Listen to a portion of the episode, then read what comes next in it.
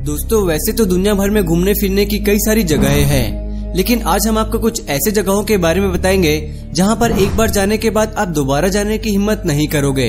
तो आइए जानते हैं इन जगहों के बारे में। लेकिन दोस्तों, वीडियो शुरू करने से पहले इस वीडियो को लाइक कर दें। नंबर एक पर है रोलर कोस्टर जीप लाइन।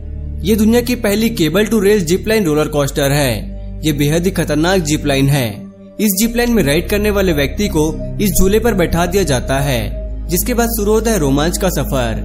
इस जीप लाइन को ज़मीन से 80 फीट की ऊंचाई पर बनाया गया है और इस पूरे जीप लाइन की लंबाई 1000 फीट है। एक बार इसमें बैठने के बाद, इसमें बैठा व्यक्ति 24 किलोमीटर पर आवर की स्पीड से नीचे उतरता है। ये जीप लाइन काफ़ी रोमांच और शरीर से भरा हुआ है।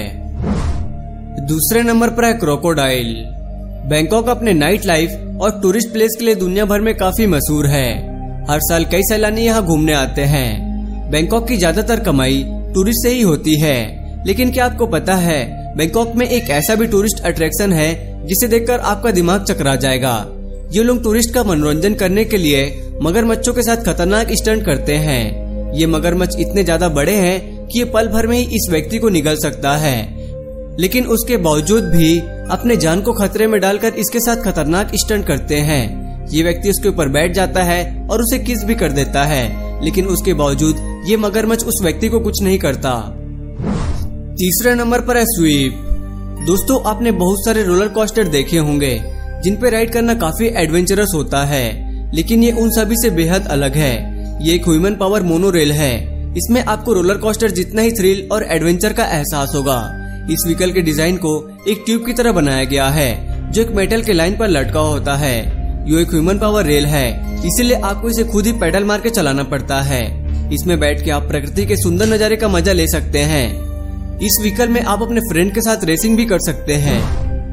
चौथे नंबर पर है डी पाइप माउंटेन कोस्टर ये बेहद ही रोमांच से भरा टूरिस्ट अट्रैक्शन है, जिसे ब्रिटिश कोलंबिया में बनाया गया है।